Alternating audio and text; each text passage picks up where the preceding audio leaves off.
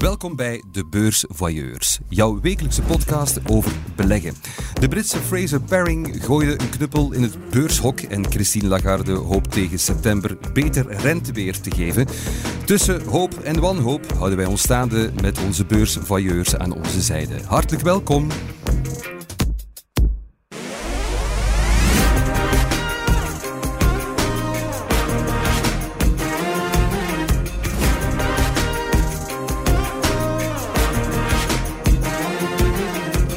Elke week krijg ik het gezelschap van een bekende belegger en van twee beursvoyeurs. Dat zijn deze week Ellen Vermorgen, journalist bij De Tijd, en Gert Bakelands, hoofdredacteur van De Belegger. Dag allebei. Hey Thomas. Welkom Gert en proficiat met de nieuwe website ook, hè? Ja, de bevalling is gekomen iets later dan gepland. Bloed, Eh, zweet en traan. Ik heb jou hier ges- gestresseerd zien rondlopen. Op een bepaald moment dacht ik echt, Gert, maak er gewoon een stencil van. Dan zijn we er vanaf.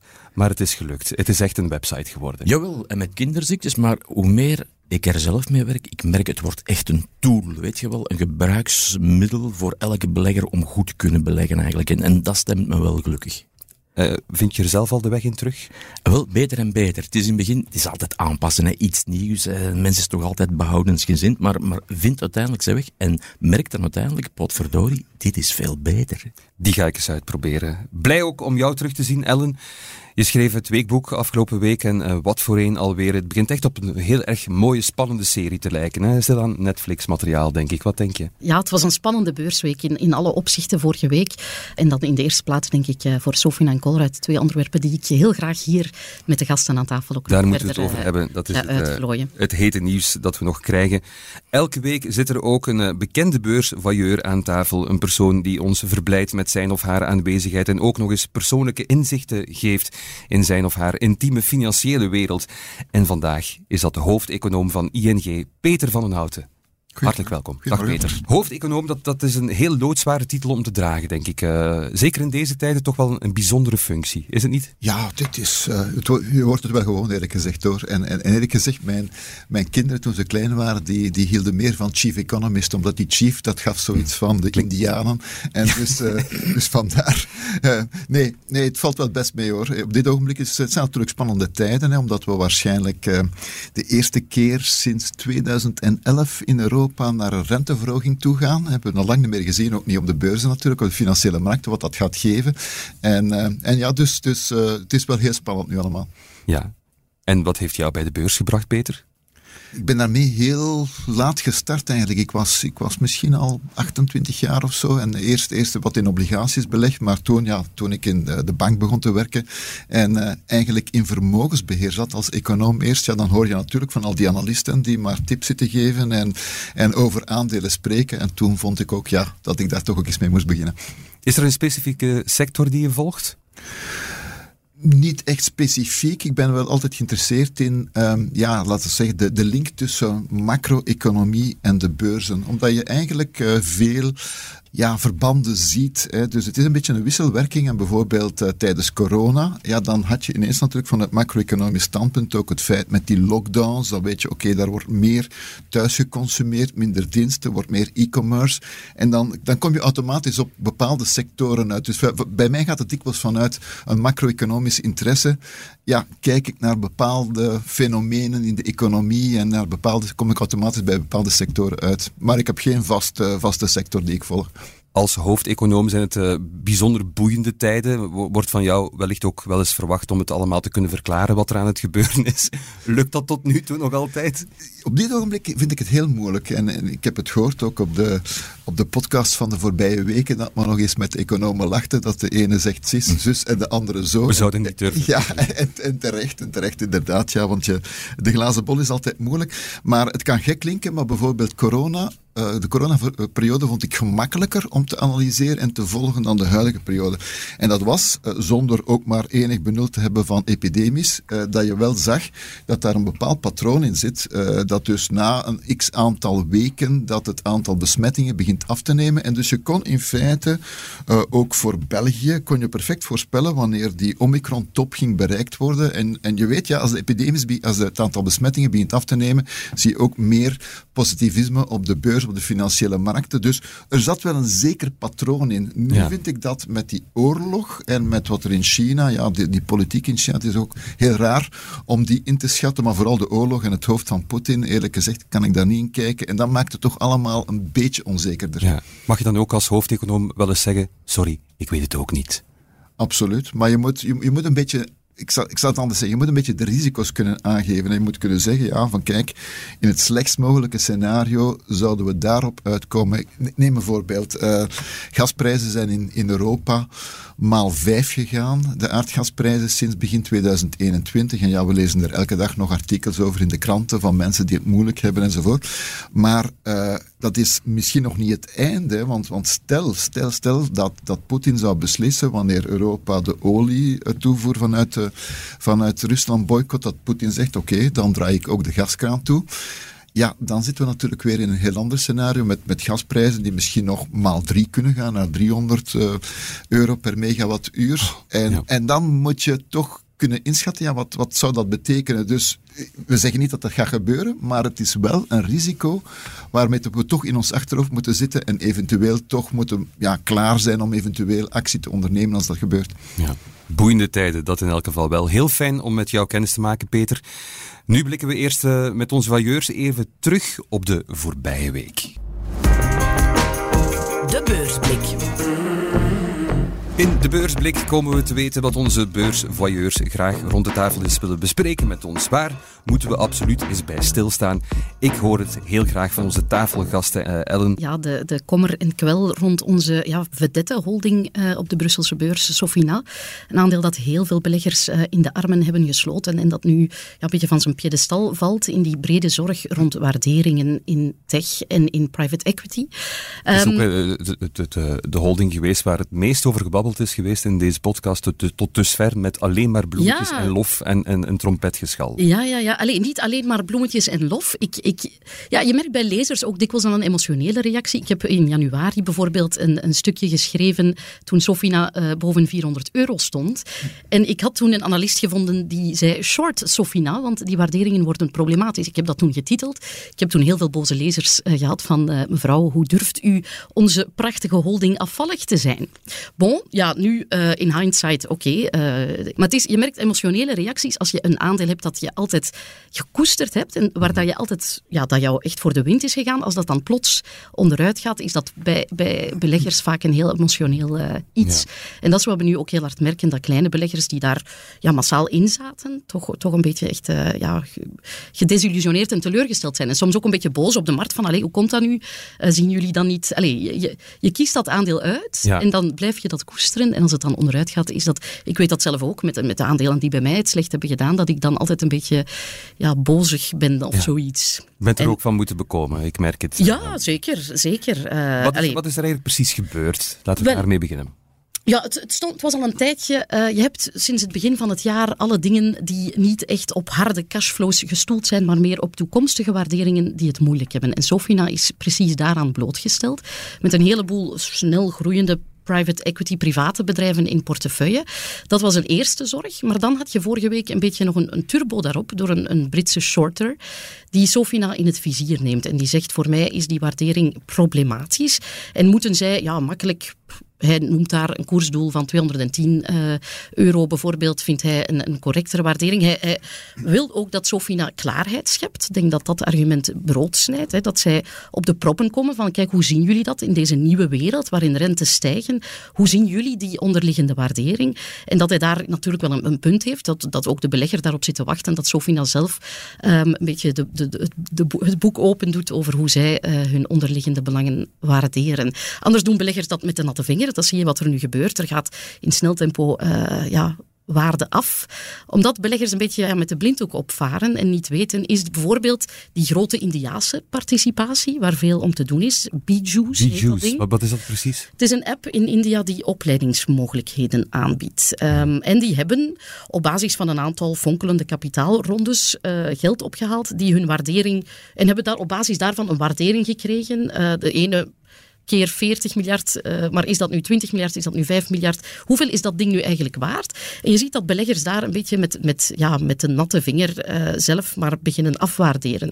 Dus ja, het zou ergens duidelijk moeten worden vanuit Sofina van hoe boeken zij die waardering af. En uh, ja, dat, dat scheelt in de kering wel wat op de beurswaarde. En is dat, is dat een breder probleem in private equity? In ieder geval iets wat beleggers zorgen baart, terecht. Er was lang de illusie van, ja, in private equity kan je nog, nog rendement halen. Uh, en maar je, hebt daar, je zit daar met waarderingen die gestoeld zijn op, op kapitaalrondes, maar ja, je, je, hebt niet altijd zicht op de grondslag voor die waardering. En dat is denk ik een beetje het, het problematische. Als dan rentes stijgen en je moet die cashflows herrekenen naar het nu, ja, dan wordt het problematisch. En dan zie je dat daar ja, eventueel wel wat bubbelvorming is ontstaan over de jaren. Heb je ook dat gevoel, Gert? Is dat, is dat bubbelvorming? Ja, eh, private equity, het voorbije jaar had dat zo een positieve bijklank. Weet je wel, een positieve connotatie. En, en holdings dan specifiek, zoals Sofina en andere, werd gezegd, oké, private equity. Maar als dat dan naar de beurs komt, dan komt dat dan plots tegen veel hogere waarderingen naar de beurs. En dan komt die meerwaarde naar boven. En dan zie je eigenlijk die intrinsieke waarde stijgen. En beleggers begonnen daarop te anticiperen. Zeggen, oké, private equity, daar zit verborgen waarde in. Hè. Dat, dat, was de, dat was de overtuiging. Zodat men op een gegeven moment voor Sofina en ook andere holdings uh, eigenlijk bereid was om, om een premie te betalen. Gewoon omdat men van de veronderstelling uitging van kijk, daar zit verborgen waarde in. Want dat is private equity. Mm. Ja goed, uh, waarderingen altijd hoger en hoger voor die multiples voor die, voor die private equity. Maar het kan ook de andere richting uitgaan. En dat besef daalt nu wel in. Hè. Uh, met het gevolg van oei, ja, iets kan stijgen, die multiples, maar het kan ook dalen. En tot hoe ver gaat dat reiken? En als er dan nog onzekere factoren bijkomen, zoals een shorter die met, met allerlei verhalen komt, ja, dan, dan, dan slaat zo'n beetje de, de, de ja, onzekerheid toe natuurlijk. Hè. Zo gek dat dat, dat, zo, ja, dat dat zoveel impact kan hebben. Was al eerder aan de gang natuurlijk. Hè. Je, ziet dat ook met mijn andere rol. In Brederode bijvoorbeeld, dat, er is ook al een stuk naar beneden gekomen ten opzichte van begin van het jaar. Dus je ziet dat ook wel uh, breder in de markt, dat private equity, dat men toch stilletjes aan met, met andere ogen begint te kijken. Ook omdat de marktwaarderingen, en zeker waarin men belegt, is dan ook specifiek technologiebedrijven, dat ook die waarderingen naar beneden gekomen zijn. Kijk naar technologie, beurs Nasdaq. Ja, wat zit ondertussen? Min, min, min 25, min 30 procent lager ten opzichte van dat hoogtepunt. Ja, de muziek is, is een beetje gestopt, zoals een analist het woensdag zei, een analist van Kepler, die zegt die ook Jan, Jan Brederode een beetje mm. tegen het licht hield en zegt zij noteren nog, denk ik, met een, een lichte premie nu, hoe lang nog, dat weet ik mhm. niet. Die zei, ja, de muziek is een beetje gestopt in die private equity, dat private equity universum dat zo, ja, zo'n populair beleggingsthema is geweest en dat nu inderdaad, zoals Gert zegt, een beetje met andere ogen bekeken uh, moet worden. En moeten we dat nu zien als uh, de perfecte storm en een wonderlijke opportuniteit om daar te kopen? Het is niet dat Sofina ineens niks, dat, dat, dat die niks niet meer kunnen. Hè. Het is een geweldig gemanaged holding. Die, die stonden aan de wieg van Google enzovoort. Hè. De familie Boel. ik bedoel, dat die, die hebben, je moet die niet uh, het kind met het badwater weggooien. kopen, goh, ja, de, dan laat ik aan de analist hier aan tafel om dat te ah, zeggen er zijn... meteen naar Gert gemikt. Hè. Nee, ik denk dat je moet oppassen dat in een overdrijving naar boven, maar ook naar beneden toe, dat je kan schrikken achteraf van potverdorie, hoe ver dat zoiets kan reiken. Dus dat weet je nooit, kan je nooit op voorhand zeggen van hoe ver. Je bedoelt, het kan ook dieper zakken? Dat kan perfect uh, mogelijk zijn. En het is een thema dat ik zo dadelijk wil aansnijden, ook bij mijn topic overigens. Dus uh, de eb en vloed op de beurs, dat, dat is een, een, geweldig onderschatte kracht. Naar boven toe, maar ook naar beneden toe. En daar wil ik het straks nog wat wel, Laten we het er gewoon meteen over hebben. Oké. Nee, een beetje verwant eigenlijk met Sofina, Colruyt. Want uh, Sofina is heel lange tijd toch een van de grote aandeelhouders geweest van Colruyt. Dat is, dat is niet meer het geval, denk ik. Uh, of toch maar een, voor een heel beperkte mate. En Colruyt is dan toch een van die goede huisvader aandelen ook. Hè. Uh, jaren 80, jaren 90, zelfs in jaar 0. Hè. Uh, dit beter dan de markt, presteerde altijd beter. Was ja, geliefd ook bij die belegger. En wat zie je nu? Ja, die koers is teruggevallen naar het laagste niveau in 10 jaar. Hè. Vergelijken we met het pre-corona-niveau, min 55 procent. De huidige koers van vandaag, die hebben we al in 2006 teruggezien. Dat bedrijf heeft 15, 16 jaar winst gemaakt en toch staan we nog altijd op datzelfde niveau. Dus dit, ik, ik veronderstel net zoals, misschien zelfs nog meer zoals bij Sofina, dat dat beleggers, aandeelhouders, lange termijn beleggers, want dat die in shock zijn momenteel. Dus ik denk dat dat toch wel een topic is dat we, dat we vandaag moeten meebrengen. Hoe, hoe is dat te verklaren? Ja, de sector zelf ja, zit wat onder druk natuurlijk. Hè. De retailsector. Colruyt zelf ja, staat bekend, wil de goedkoopste in de markt zijn. Moet, moet die belofte ook waar kunnen maken. En aan de andere kant heb je natuurlijk leveranciers die met hogere kosten zitten, die eigenlijk ja, om hun marges te kunnen handhaven, hun prijzen moeten verhogen. Colruyt die dat probeert te drukken, want ik heb die concurrentie en dan zie je echt wel die margedruk. Hij zit echt geperst langs twee kanten. Plus dat ook nog eens de kosten stijgen. Hè. Ik bedoel, er werkt wel wat volk in de winkel. Hè. Die, ik moet ook niet vertellen, inflatie. Uh, in België automatisch die lonen gaan naar boven. Um, dus je zit daar wel wat met, met, met margedruk. En Colruyt in het verleden had bovengemiddeld hoge marges zijn vergeleken met de concurrentie. En, en was daar ook duur of, of werd hoger uh, geprijsd op de markt. Dat is ook een beetje die, die bijna guru-achtige figuur van Jeff Colruyt, hier ook nog eens geroemd in de podcast, is een beetje onderuit gehaald nu. Nee, ik denk dat het nu echt wel uh, de persoon, allee, dat we dat echt wel buiten beschouwing moeten laten, vind ik persoonlijk. Uh, het is echt wel die prijsdruk, heel de situatie. Ja, en maar is hij een beetje onderuit gehaald nu? Ja, een beetje van zijn sokkel gevallen? Nee, eh, kijk, Colruyt, het is altijd jaren, jaren eigenlijk te duur uh, geprijsd op de markt. Men, men, was bereid om daarvoor een premie te betalen, net omwille van die hogere marges, omwille van de kwaliteit. En dan kan je prediken van, ja, het is toch wel wat duur in vergelijking met de sectorgenoten, maar het bleef wel duurder.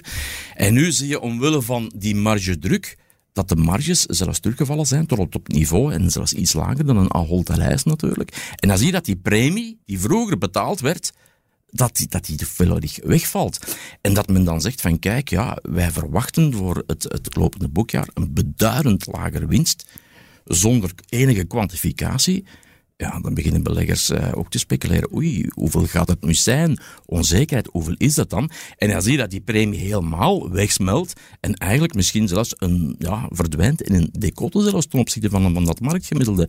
En dat is dat we nu zien eigenlijk. Hè. Dat, is, ja, dat, dat, is de realiteit. Ja, je hebt toch ook wel partijen die oproepen inderdaad op, op, tot wat jij zegt, Thomas, dat, dat het tijd is voor een nieuwe generatie managers aan het hoofd uh, uh, van Colruyt. Er was gisteren nog Barclays dat daartoe opriep uh, ten meer omdat, denk ik, beleggers het moeilijk krijgen om de synergieën te zien. Colruyt is niet alleen maar de winkels. Ik winkel daar graag, want ik vind dat zij het beste koekje hebben. Van het merk Boni, van die marguerites. Ja, ken ja, je die? Heerlijk. Er zit een snuifje zout in, dat kleine ja. chocolade. Ik vind het de beste koekjes op de markt. Ja. Bon, terzijde. Maar en we hopen gesponsord te worden vanaf mm. volgende week natuurlijk. Ja, ja, ah, wel, oh ja dat zou een droom, droom zijn. Um, maar beleggers zien niet de synergieën van al die overnames. Colruyt is niet meer alleen distributie.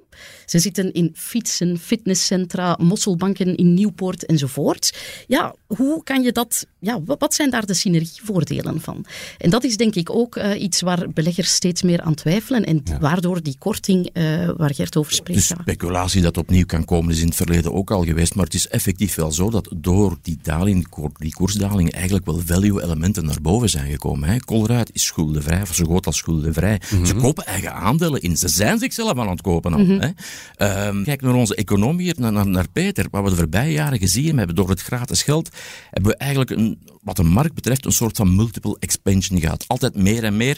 En je hebt een soort van carry trade gezien. Het gratis geld ging naar, naar alles wat risicovol was aandelen, uh, de huizenmarkt, vastgoed, uh, de bitcoin, uh, noem maar op.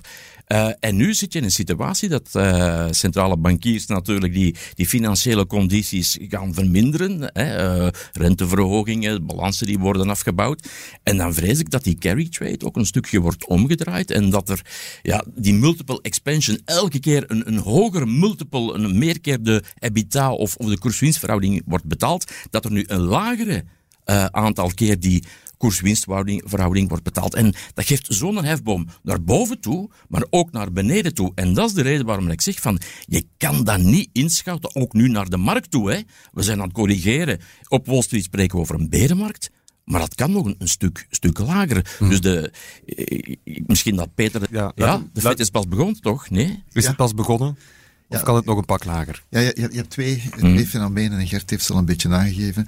Um, de rente die aan het stijgen is en dus het gratis geld inderdaad dat verdwijnt. En, en dan natuurlijk ook het recessierisico, want laten we niet vergeten, elke beurscorrectie in de voorbije 50 jaar is eigenlijk toch omstreeks een recessie gevallen of Absoluut. aanloop naar een recessie. Dus dat is natuurlijk ook een factor die meespeelt op dit ogenblik.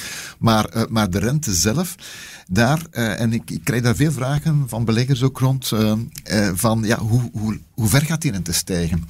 En dat is nu ja, de grote puzzel voor economen. Ja, de inflatie is um, 7, 8 procent heb je dan genoeg met de rente naar 2, 3 procent te halen. Maar het is natuurlijk, ja, de huidige inflatie is niet noodzakelijk wat men verwacht op langere termijn. En als je daar kijkt naar de verwachtingen, zit dat nog altijd iets boven de 2%. Het is net iets te hoog, maar niet gigantisch hoog.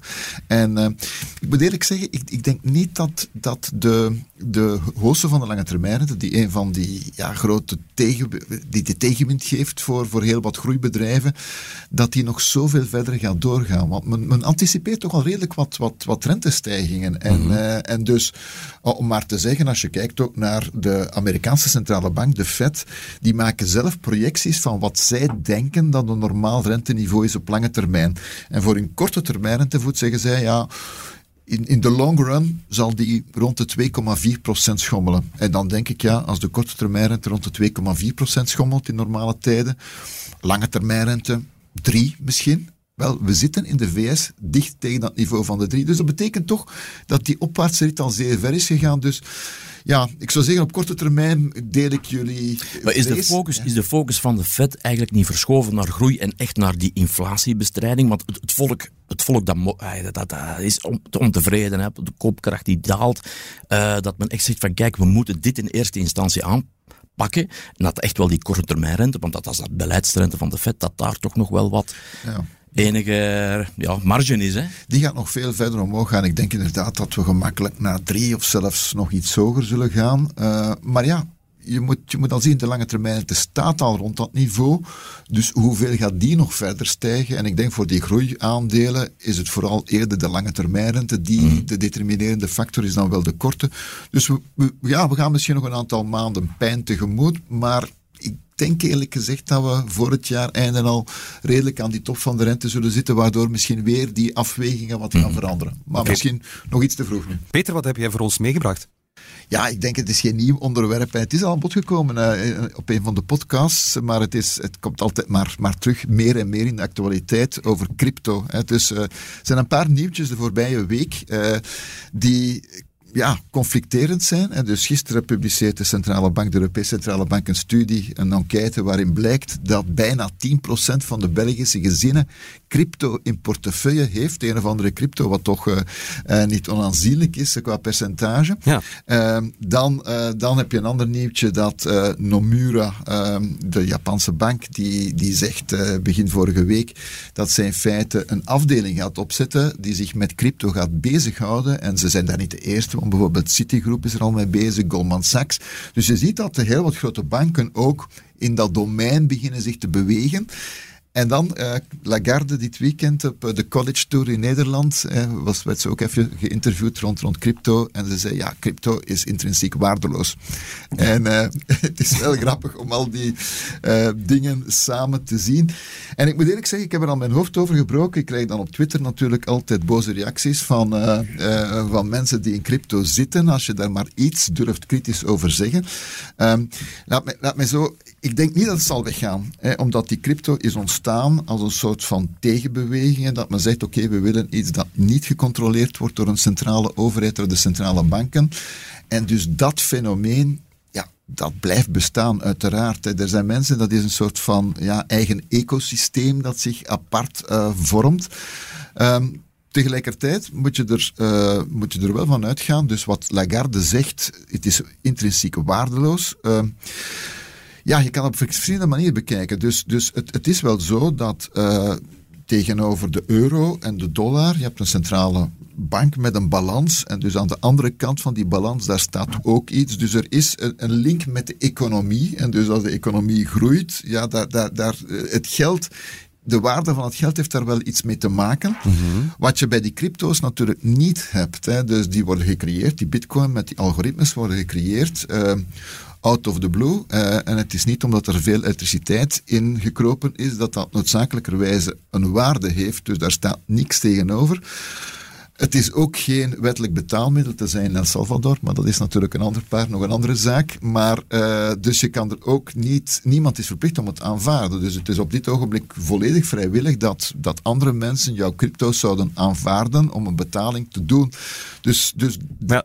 En dat heb je natuurlijk wel met de euro of met een dollar, dat het een wettelijk betaalmiddel is. Ja.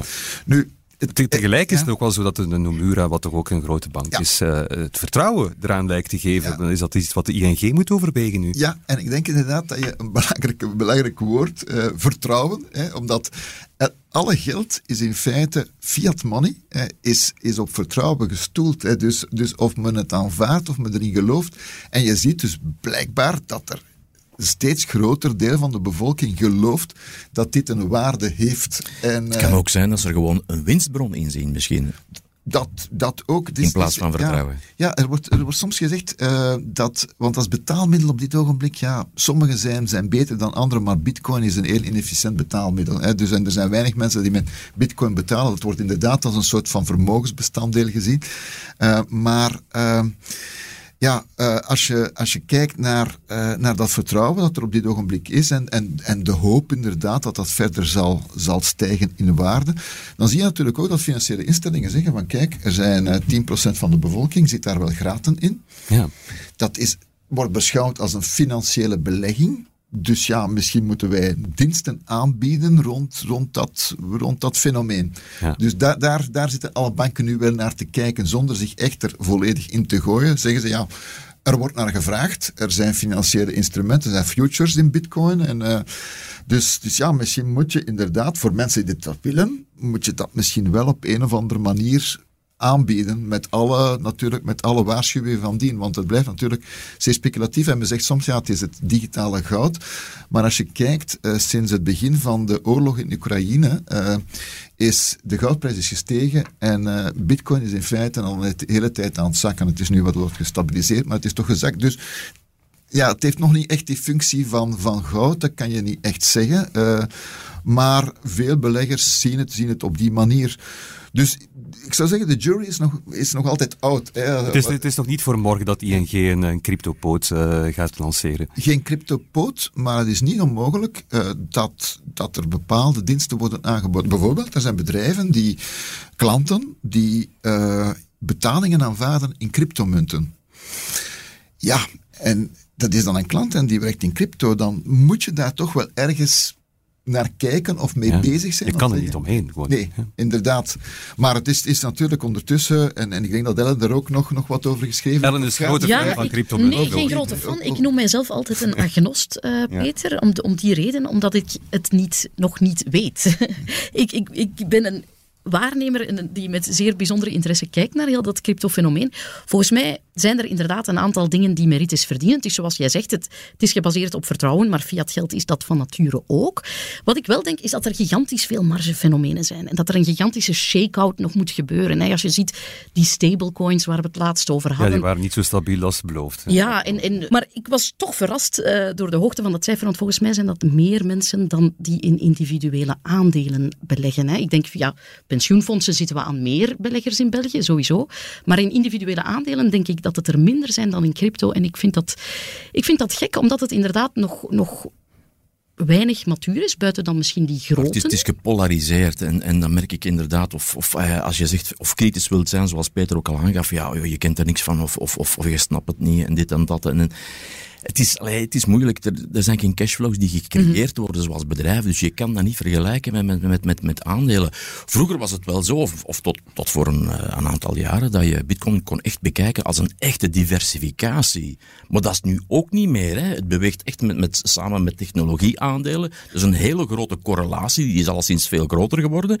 En ik had het daarnet ook over die, ja, eh, ja, die enorme hoeveelheid geld uh, dat er ook naartoe gevloeid is. Nu, dat, dat die financiële condities uh, minder worden, lijkt het mij logisch dat dat, dat soort van munten, als ik het dan toch zo mag noemen, dat dat toch uh, logischerwijze onder druk staat. Peter, je hebt een heel erg goed thema meegebracht. Daar kunnen we echt een podcastreeks aan wijden, maar dat zal voor een andere keer zijn.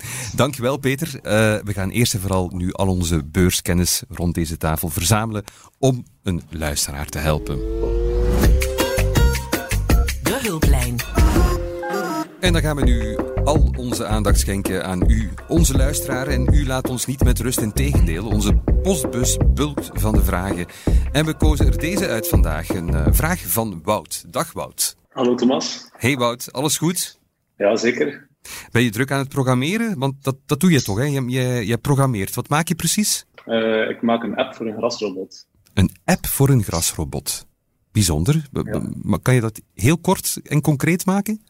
Ja, het is eigenlijk uh, een robot die vooral werkt met AI. Dus hij gebruikt camerabeelden om, te, om zichzelf te situeren in de tuin. Dat is wel redelijk frustrerend als je vergelijkt de robots nu. Meestal moet je daar een perimeter leggen in je tuin. Ja. Uh, en dan neemt nogal wat tijd en kost. Dus uh, ja. wij proberen puur te navigeren op, uh, op camerabeelden. Heel cool zeg. Is het de Todi? Wout, ik heb ooit voor Kanaal Z... Is het, is het de. Todi? Oh, yes. Ah, ik ben, ik ben ooit bij de lancering van de Todi in, in mijn vorige beroepscarrière bij Kanaal Z een heel mooie reportage over dat beestje gaan draaien. Ik was heel uh, onder de indruk van uh, hoe meticuleus die het gras afreed. Ja, je hebt al, je een fan hebben. meteen, Wout. Kijk, ja, ja, ja, de Todi. Ja, is mij altijd bijgebleven. Heel goed. En, en, en die camerabeelden kan je direct ook de buurvrouw mee fotograferen. Fantastisch. Een heel, heel leuk plan. Ik wil er echt uh, alles over weten. Maar nog meer ben ik benieuwd naar jouw vraag voor onze experts hier aan tafel. Ja, dus uh, eigenlijk doe ik nu zo'n een half jaar aan copy trading.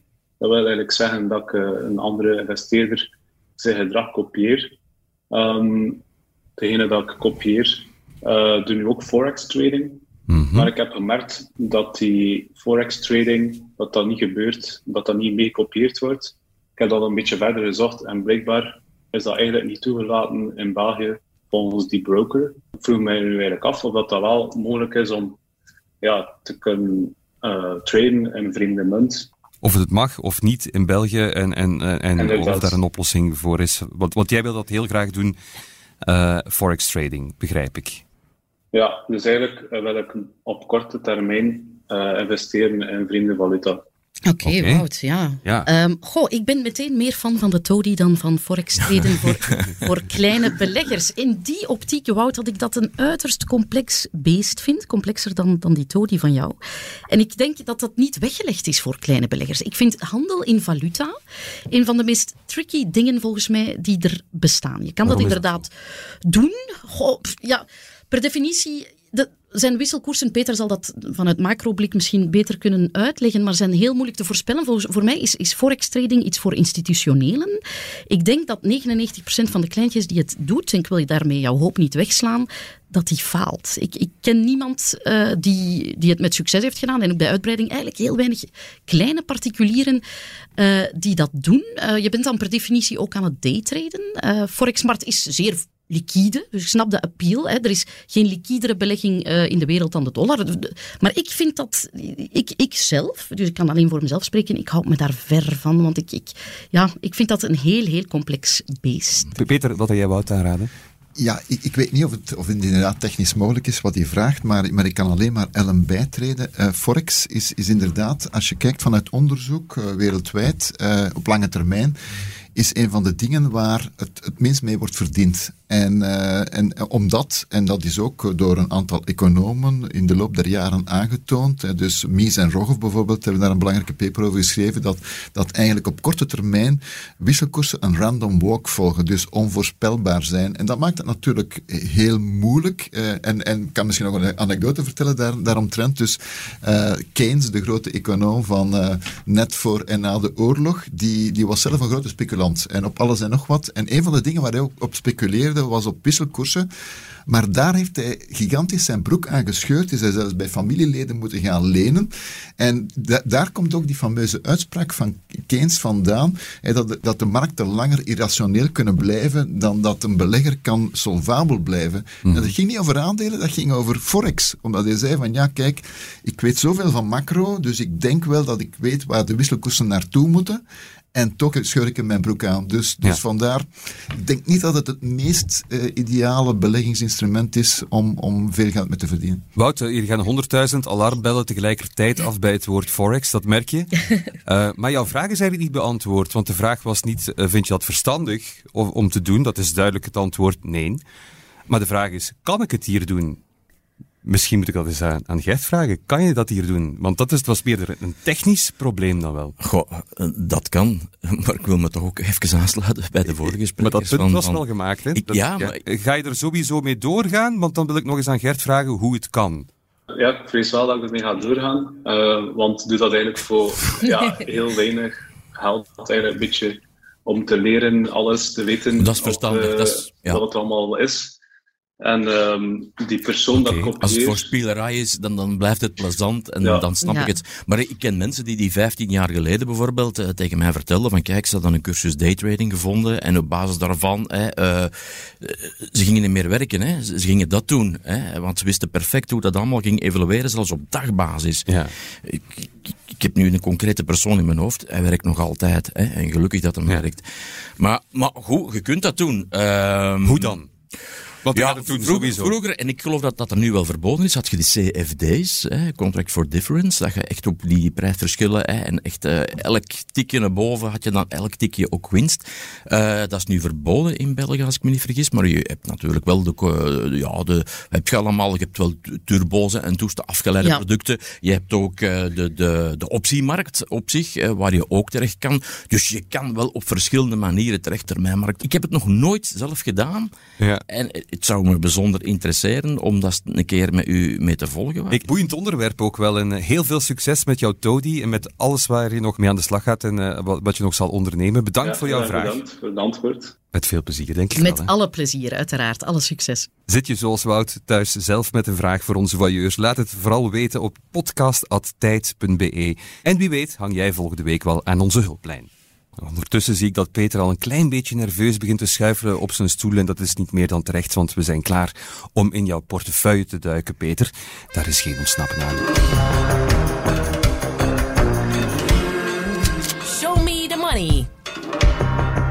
Inderdaad, show me the money. Daarin doen wij een beetje lafbekkerig misschien een beroep op de computer van de tijd. Dat is Wanda Buffett en die stelt alleen maar Pitou-achtige stoute vragen waar wij verder niets mee te maken hebben, maar we zijn wel zeer benieuwd naar de antwoorden. Dat zeker wel.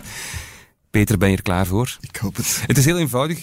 Je noemt een cijfertje, ik tokkel dat in Wanda en Wanda die, die knalt er een vraag uit. Zo simpel is het. Zullen we eens proberen? Oké, drie. Cijfer 3. Dat is eh, overzichtelijk. Van welke gemiste belegging heb je het meeste spijt? Ja, Wanda, zo is ze wel. Eh, heel benieuwd naar het antwoord en dat horen we dadelijk na dit. De hoofdeconoom van onze sponsor zit hier. eh, dat is gewoon zo. Peter van den Houten stelt orde op zaken hier in de beurs Voyeurs. En hij kreeg net een heel stoute vraag van Wanda, want zo kennen we ze wel. De vraag luidt, van welke gemiste kans heb je het meeste spijt, Peter? Ja, van vele eigenlijk. En ik, ik, ik ben mijn eigen directe studieobject, want ik zie dat ik als belegger heel veel fouten maak, eh, die ik dan als econoom vanuit een soort van helikopter kijk, zegt van ja, dommerik, waarom doe je dat nu? Dus, maar soms kan ik mezelf, mijn emoties ook niet beheersen op, eh, op de financiële markt. En een van de dingen waarbij ik, waar ik dikwijls spijt van heb, is als ik eh, naar, een, naar aandelen aan het kijken ben die mij interesseren. Eh, dus ik, ik zie dat dan op een scherm, ik heb die erop gep- geprogrammeerd. En ik zeg, ja, dat zou, dat zou misschien toch een interessante eh, belegging zijn op termijn. En ik blijf daar maar naar kijken en ineens begint dat zo fors te stijgen. Ik zeg, verdorie, ik had dat moeten kopen en nu is het te laat. En, en, en dus, terwijl uiteindelijk die aankoopkoers ja, niet, eigenlijk niet zou mogen bepalend zijn voor de aankoopbeslissing. Want ik heb dan net het omgekeerde. Als ik dan een aandeel dat al 100% gestegen is het voorbije jaar, dat ik nu pa- pas ontdekt heb en- onmiddellijk koop, dan kan het mij niet schelen dat dat al gestegen is. Maar gewoon het feit dat ik er naar gekeken heb en gewacht en het is gestegen, ja, daar, daar word ik dus Ja, ja, ja. eh, ziek van. Dan ben je En, een eh, beetje verliefd geworden op jouw keuze en denk je van, ik had, ik had, ik had, moeten doorduwen. Ja, ik, ik had het moeten doen en nu, nu heb ik daar gewoon staan wachten en staan kijken en voilà, en nu is het al gestegen, terwijl ik eh, die, eigenlijk die hoogste al zou moeten hebben meegepikt. En, en, dan, en dan kan ik dat gewoon niet meer kopen. Het heeft, toch, het heeft toch ook een klein beetje te maken met, met van, want als hoofdeconoom van ING ben je meer dan rationeel en verstandig genoeg natuurlijk, maar dat toch altijd ergens wat emoties meespelen. Hè? Ja, absoluut. absoluut. Er zijn, en, en, en dat die aankoopkoers is, is iets, ja, hoe rationeel je ook bent. Hè, bijvoorbeeld uh, in het verleden fouten die ik gemaakt heb door niet te willen verkopen, omdat het aandeel, hoewel ik zag dat het helemaal aan fout lopen was, maar het aandeel noteerde onder mijn aankoopkoers. En dat je zegt, ja, oh, ja het, het, zal toch misschien nog eens kunnen stijgen. Wie weet. Tegen beter weten in. Beter weten in. En moest dat nu nog boven de koers gestaan hebben, boven de aankoopkoers, zou ik dat wel verkocht hebben. Maar die aankoopkoers ja, blijkt mhm. dan toch zo een anker te zijn waar je heel moeilijk van los kan komen. Ik weet dat het irrationeel is, maar ja, het, iedereen, ja dan, moet je, dan, dan zeg je, ja, ik, ik neem nu verlies en dat doet pijn. Ja, ik vind dat heel herkenbaar, Peter. Ik leid daar ook aan, zeker dat afscheid nemen. Ik vind dat heel moeilijk, want als je zegt van oké, ik heb nu 30% verlies of zo, dan zou je kunnen zeggen, ik moet eigenlijk kutten, ik moet het verlies nemen. Maar je blijft daar dan, ik vind dat een heel, heel moeilijke. Ik blijf ook zo verliefd op mijn aandelen. Ik denk dan, dat komt dan wel goed, maar soms is verlies nemen net een van die moeilijke dingen. Ja, en op korte termijn is beurs, dat is pure emotie. Hè. En behavioral finance, echt de gedragswetenschappen van, van hoe uh, niet alleen consumenten zich gedragen, maar ook beleggers. Daar zijn polsdikke boeken over geschreven. Hè. Er zijn zelfs Nobelprijswinnaars uh, die het erover geschreven hebben. Je hebt er een, een heel mooie uit Wanda getrokken. Ik ben benieuwd uh, wat jouw volgende cijfer wordt en daaraan gekoppelde vraag. Uh, Bijbels getal 7. Oké. Okay. Waar heb je het meeste geleerd over beleggen? Ja, e eigenlijk uh, vanuit heel wat bronnen. Uh, gewoon door, door uh, ja, veel te lezen op internet, boeken. maar, maar gewoon eigenlijk door de actualiteit zeer, zeer, goed op te volgen. Ik lees elke krant, elke dag een vier, vijftal kranten, financiële kranten. En je leest, je krijgt zoveel informatie. En, en ook eigenlijk, het kan heel raar klinken. En, en ik moet een beetje de vraag stellen van daar straks, Wout. Uh, want, want ik eh, bijtreden, want ik volg de wisselkoersen en, uh, en, en de obligatiemarkten. En gewoon door veel naar marktreacties te kijken. Hè. Dus, dus als je schermen hebt openstaan, je ziet dat er gebeurd is. En je ziet hoe de markt reageert. Dan na een tijd begin je wel dat beetje in de vingers te hebben. Zie je zo, oké, als dit gebeurt, dan is meestal zien we dat soort reacties. Dus eigenlijk door veel te lezen en, en, en door veel te observeren van hoe de markt werkt. Dus eigenlijk een beetje ervaar, door de ervaring heen. Dus tijd erin steken. Tijd, ja, tijd erin steken. Nog een cijfertje? Eén. Wat is jouw grootste positie? Ik denk dat ik het meeste, uh, als ik het een beetje samenneem, in, in, in, in genoteerd vastgoed uh, staan hebben. Je kent wel de typische SICAFIS van vroeger, de Series heet dat nu zeker. Uh, maar GVV's heet GV, GVV's, ja. ja. Dus de, dat ik uh, al, al heel lang geleden, enfin, ik bedoel al, al 20, 20 jaar geleden of 25 jaar geleden, gekocht en en eigenlijk nooit, nooit verkocht. En dat is eigenlijk maar altijd aangegroeid. En ook omdat die dikwijls keuzedividenden geven, is dat tot uh, een, een zeer grote positie aangegroeid. Maar wat ik wel doe, ik probeer toch toch ook een beetje zoals de, uh, de fondsbeheerders, wanneer bepaalde uh, posities eigenlijk ja, 10% begint te worden van de portefeuille, dan, ja, dan, dan verkoop ik een stuk. Herbalanceren. Ja, ja, je mag toch niet te veel in, in die ene waarde hebben. Ja. ja. Ik dacht zeker in jouw geval, Peter, dat dat wijn zou zijn. De grootste positie. Ja, dat is een andere positie. Een meer liquide positie. Dat is een liquide positie. Liquide. Die staat ook in het rond. Oké, nog een cijfertje, Peter. Oké, okay, uh, 15. 15. Wat is jouw strategie?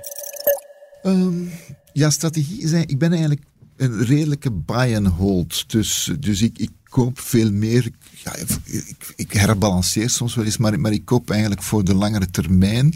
En um, soms heb ik wel, laat ik mij meeslepen is niet het juiste woord, maar, maar ik probeer ook wel soms een bepaalde trends te, ja, te, te mee, mee te golven. Hè. Dat, en en, en, en ik, ik vind, uh, ik heb daar straks van Keynes al gesproken, maar Keynes uh, heeft, heeft een, in zijn uh, General Theory, zijn, zijn belangrijkste werk, heeft, heeft, een, heeft een fantastische beeld genomen van de beauty contest, hè, de schoonheidswedstrijd. En zegt van kijk, het, uh, als je kijkt naar de beurzen, uh, je hebt natuurlijk de, alle intrinsieke uh, elementen, zoals winstevolutie en dergelijke meer, die goed observeerbaar zijn.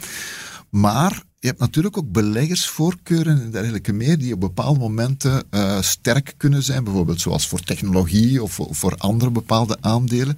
En hij zei, Keynes zegt, je moet dat vergelijken met, met een schoonheidswedstrijd.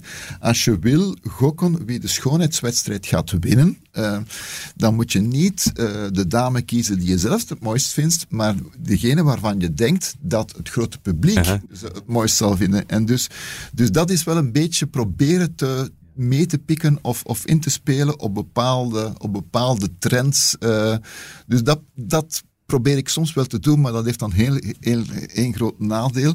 Dat dat conflicteert met mijn buy and hold. Want meestal wat ik dan voor heb, is dat inderdaad uh, in een eerste instantie ik inderdaad meesurf uh, en, en, die, die, en die beweging ja. zich zeer.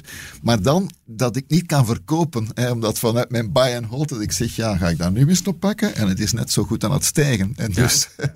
dus dat kom je ook wel eens bedrogen uit. Uh, ja, ja, een van mijn grote zwakheden dat ik moeilijk kan verkopen.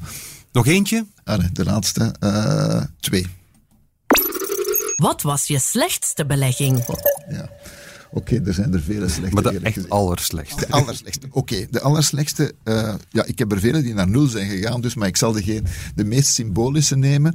Uh, was een bedrijf genaamd Exodus. De naam had mij al moeten waarschuwen en uh, dat ik zo snel mogelijk eruit moest. Maar uh, dat was dus tijdens de dotcom-bubble. En die bedrijf, dat bedrijf had in feite een, een, goede, een goede business. Wat die deden was die grote datacentra bouwen. Dus waar al die, voor de cloud, dus je hebt er overal in Europa. In Schiphol was de grootste van Europa. Dat was van Exodus. en een Amerikaans bedrijf, op Nasdaq genoteerd.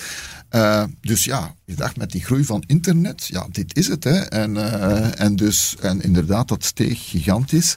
Maar dan uh, begon de Fed de rente te verhogen. En wat ik eigenlijk niet goed door had op dat ogenblik, was dat die hele expansie van Exodus, dat dan een zeer schuldgedreven model was. Hè, om altijd maar nieuwe, zeer kapitaalintensieve, nieuwe datacentra centers bij uh, te bouwen. En ja, dan krijg je een beetje een fenomeen zoals dat Warren Buffett ook beschreven. Wanneer, je, wanneer de, de, de zee terugtrekt, wanneer het app is, dan zie je wie, die, wie er zonder zwembroek aan het zwemmen was. En, dat, en dat, dat is een beetje wat er met Exodus gebeurd is. Hè. Toen met, door de rentestijging bleek heel dat model van steeds maar schuldgedreven uitbreiding niet meer van toepassing. En jammer genoeg, uh, dat begint te zakken. En dan krijg je het probleem dat je zegt, ja nee, het zal, het zal wel terug goed komen. Maar het kwam niet goed, het ging recht naar nul. Een les misschien dat men nu ook aandacht moet hebben voor de balans van bedrijven nu in deze cyclus.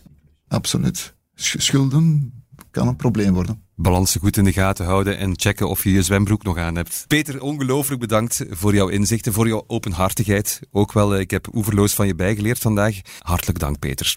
Graag gedaan. En dan is het nu vooral tijd om vooruit te kijken naar de volgende week. De blik vooruit. We gaan onze blik vooruit richten naar komende week. Wat zou er al op het menu staan in beleggersland? Dat vraag ik aan onze beursvailleurs. Ellen, waar kijk jij naar uit? Yes, ik was al even mijn hersenen aan het pijnigen. Ja, volgende week zijn we al juni, denk ik. Hè? De laatste maand van het tweede kwartaal. Um, op mijn agenda staat donderdag FIF. Dat is de pittige naam van een event bij Mediafin. En dat is het Fund Insider Forum. Waar wij fondsprofessionals uh, te gast hebben. Heel boeiende mensen. En waar ik een aantal uh, sprekers zal interviewen uh, op dat event. Onder andere Klaus Kaldemorgen, net als ja, Peter. Peter vind ik trouwens een van de, de beste economen uh, die we hier in België hebben. Het is heel al... lang geduurd, maar het komt... Ja, inderdaad. Eigenlijk wou ik het al eerder zeggen. Ja, ja nee, ik kom, ik kom denk ik al, al 13 jaar, uh, allez, vooral vroeger, uh, met de cameraploeg bij hem over de vloer. En hij kon dan zo in een speedcursus van vijf minuten zo even rentespreads. dat was vooral in de tijd van de schuldencrisis. Het ging dan over, over ja, rentestanden, spreads, defaults, kredietrisico's enzovoort. Hij kon dat dan, allez, en kan nog steeds, dat heel goed, dat heel goed synthetiseren. Maar we hebben daar nog iemand anders te gast die ik hoog in het vaandel draag. Dat is Klaus Kaldemorgen. Ook iemand die al heel lang meedraait in het beurswereldje. Um, lang bij Deutsche Bank gewerkt, maar nu werkt hij voor zijn eigen. Uh, dus dat maakt hem ook heel onafhankelijk. En, en outspoken, zal ik zeggen. Heeft altijd interessante marktinzichten. En in deze tijd kunnen we allemaal uh, wel wat extra leidraad gebruiken. We zullen daar ook in de krant, uh, vermoed ik, over berichten. Over wat uh, Her Kaldemorgen allemaal vertelt volgende Als je daar sowieso leuke mensen kan vinden om langs te laten komen, breng ze allemaal mee. Hè? Aan doen we, ja. Ja, dat is wel auf Deutsch. Ja, dat is allemaal, dat is, allemaal zeer schön. Gert, waar kijk jij naar uit? Wel, nu ik dit allemaal weet, ik denk dat ik volgende week gewoon naar Ellen ga kijken en, en luisteren en, naar haar gasten. Dus uh, dat lijkt mij heel interessant inderdaad. Want qua bedrijfsresultaten, uh, dat, dat is heel uh, mager dus nu. Ja. Dus, maar wel, dat is toch wel interessant, de komende week en komende weken zijn er heel wat bedrijven die komen met een soort van investeerdersdagen, Market Investors Day. En, en en dat is eigenlijk misschien zelfs nog interessanter dan die kwartaalrapporten of halfjaarrapporten. Waarom? Omdat er echt vooruit wordt gekeken, niet naar het volgende kwartaal, maar naar drie jaar, binnen vijf jaar, met, vaak met concrete doelstellingen. Hè. Mhm. En het is ook een, ja, er zijn ook zo periodes of, of momenten waar bedrijven zich graag zichzelf van hun beste kant willen laten zien. Enfin, het is allemaal wel interessant, met heel veel informatie op die lange termijn. En het is dat we ook een, belegger moeten interesseren natuurlijk. Hè. Niet het volgende kwartaal, maar, maar waar willen we naartoe? Waar willen we staan binnen drie jaar, binnen vijf jaar? En dat interesseert me. Spannend. Peter, eh, voor jou wordt het volgende week net zo'n spannende week eh, in de bankenwereld als nu?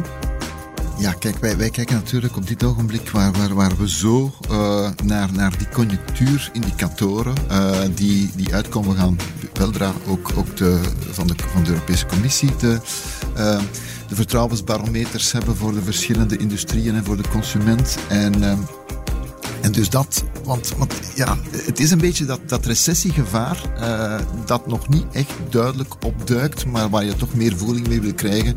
En dat wordt, wordt voor ons toch in de komende weken uh, ja, de belangrijkste aandachtspunten. Oké, ik hoop dat je er snel meer voeling mee kan krijgen dan in elk geval. Uh, hartelijk dank. Goed, dit was het dan. Ik bedank onze beursvailleurs van dienst Ellen Vermorgen, Gert Baaklands, uh, onze vragensteller Wout en natuurlijk onze bekende vailleur Peter van den Houten. Volgende week zijn we er weer met frisse beursvailleurs, heel wat beleggingstips en nog veel meer. Tot dan.